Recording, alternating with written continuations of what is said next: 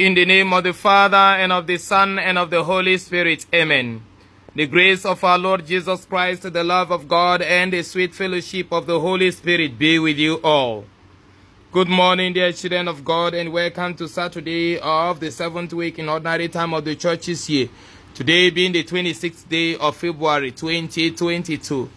Let us invite the Spirit of God to come upon us today. Come, come, come, Holy Ghost, come. Come, come, come, Holy Ghost, come.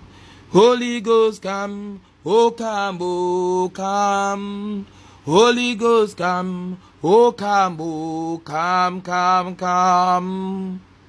Dear children of God, the title of my homily today is, By the Power of the Anointing, Every Yoke Shall Be Broken. By the power of the anointing, every yoke shall be broken. I pray for you, dear child of God, today, that every form of yoke you have suffered over the years, the yoke of sickness, the yoke of infection, the yoke of disease, the yoke of impairment, the yoke of deformity, the yoke of backwardness, the yoke of barrenness, the yoke of unforgiveness, the yoke of disunity, the yoke of stagnation in business, the yoke of financial crisis, the yoke of joblessness, the yoke of remaining a sing in the single state when you are destined by God to be married, the yoke of failure, the yoke of not being uh, given visas that you have always prayed and waited upon God for and uh, ordained by God that you be given, be completely broken today by the power of the sacred anointing of the Holy Spirit. May you be set free from every form of captivity, from every form of, form of bondage, from every form of yoke, from every form of affliction, from every form of trouble. May you find joy and fulfillment in life, especially the fulfillment that comes from serving God, knowing God, and enjoying the blessings of God through Christ our Lord. Amen. The first reading today, friends, is taken from the letter of Saint James chapter five, from verse thirteen to verse twenty, and the gospel reading is taken from the gospel according to Mark chapter ten, from verse thirteen to verse sixteen.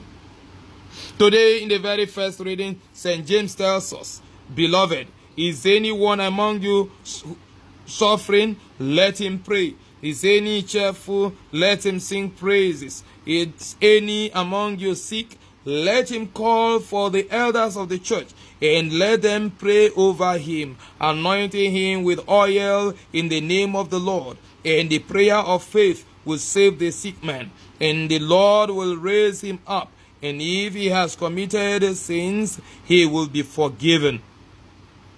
And Saint Paul, Saint James added, Therefore, confess your sins to one another and pray for one another that you may be healed. Now, there is something very, very special in today's reading, and that is the office of the elders. The office of the elders is the office of the priest. The elders here is not so much a question of age, but a question of office. Remember, God told Moses to call seventy elders and give them his spirit. These seventy elders are like heads of different clans. And of course, obviously, heads of different clans cannot be of the same age grade. Some heads of clans would have uh, um, emerged at a younger age than others. Even if it is a function of age, that the oldest person, for instance, in a clan becomes the head of the clan. It will not be that all the heads of the clans will be of the same age. So it is about the office. And here, they, and that is why some versions of this very scripture will refer to this same term, elders, as priests. So James is talking about the office of the priests, which he himself occupied. And Jesus, Peter will talk about it again. He says in his epistle, um, when he was addressing the elder, he said, I am an elder myself. In other words, in other words, I occupy the priestly office myself. When he said, be good leaders. Take good care of the sheep that has been placed under your care. And so, here is Jesus putting up James talking about the sacrament of anointing of the sick. That when one is sick, The elders should be sent for. The priest should be sent for. And then he will be anointed by the priest, by the elder. And his sickness shall be healed. He will be set free. The yoke of the sickness shall be broken. And if he or she has committed any sin, those sins shall be forgiven. And then Saint James added, confess your sin to one, uh, to one another. Now, Saint James is still on the same page, speaking on the premises that he has already established, the elders, sending for the elders. So the sins are to be confessed to the elders. Jesus himself gave this authority to Peter, and through Peter to the apostles. Whatever you lose on earth is loose in heaven. Whatever you bind on earth is bound, bind on earth is bound in heaven. And again he says, those whose sins you forgive, they are forgiven. This is strictly reserved for the office of the priests. And so when we talk about confessing one's sins to the priest, you are not confessing the sin to the individual person, the priest. You are confessing the sin to the office of Jesus Christ, the eternal high priest, who have chosen human beings to occupy this office of his, the priestly office. As is said in the letter to the Hebrews chapter five particularly, nobody takes this honor upon himself. It is God who calls the priest from among the people, but he puts him in this exalted office of Jesus Christ. And so that the priest listen to our confessions in the name of God, absolving of, of our sins, does not mean that the priest is greater than us, but the office that he op occupies is greater than all of us, and even greater than the priest himself. It is the office of Jesus Christ, the eternal high priest. He is the one who does the forgiving of sins. And so let us learn to humble ourselves before the authority of God. But again, the core of today's message is the power of God that is brought about, you know, uh, into full effect in the life of all his children when they are anointed in the name of God himself. He heals, he delivers, he saves, he sanctifies, he makes them whole. And that is what happened in the very first reading today, that when there is anyone sick, they should send for the elders, the priests.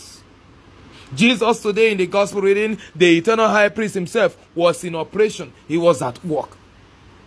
And he taught his apostles, to whom he will give that power of his office of, as priest, as God gave the power of Moses to the seventy elders. He taught them they should never prevent the little children from coming to him. He laid his hand upon them. Jesus is the anointed one, remember?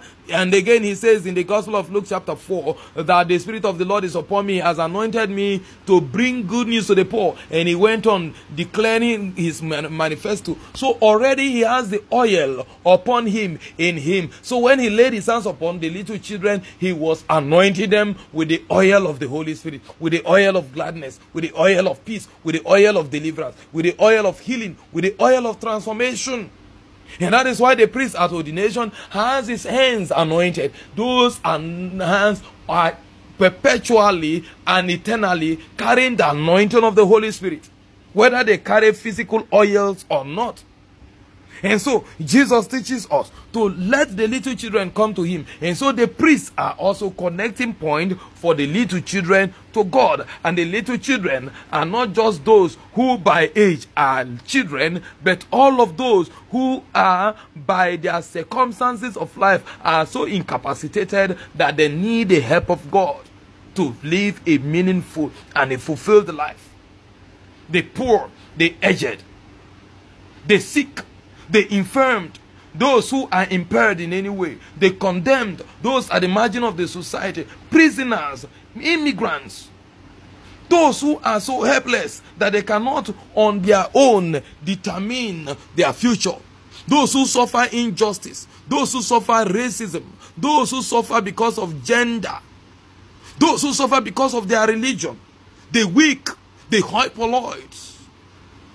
These are the children that Christ wants us, priests, leaders of the church, to bring closer to him and to lay the anointed hands of God's consolation, of God's mercy, of God's forgiveness, of God's reconciliation upon them.